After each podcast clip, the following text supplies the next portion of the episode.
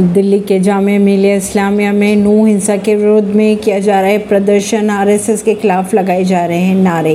भारी पुलिस बल किया गया तैनात। दिल्ली के जामिया मिलिया इस्लामिया यूनिवर्सिटी में नू हिंसा के विरोध में छात्रों का जोरदार प्रदर्शन।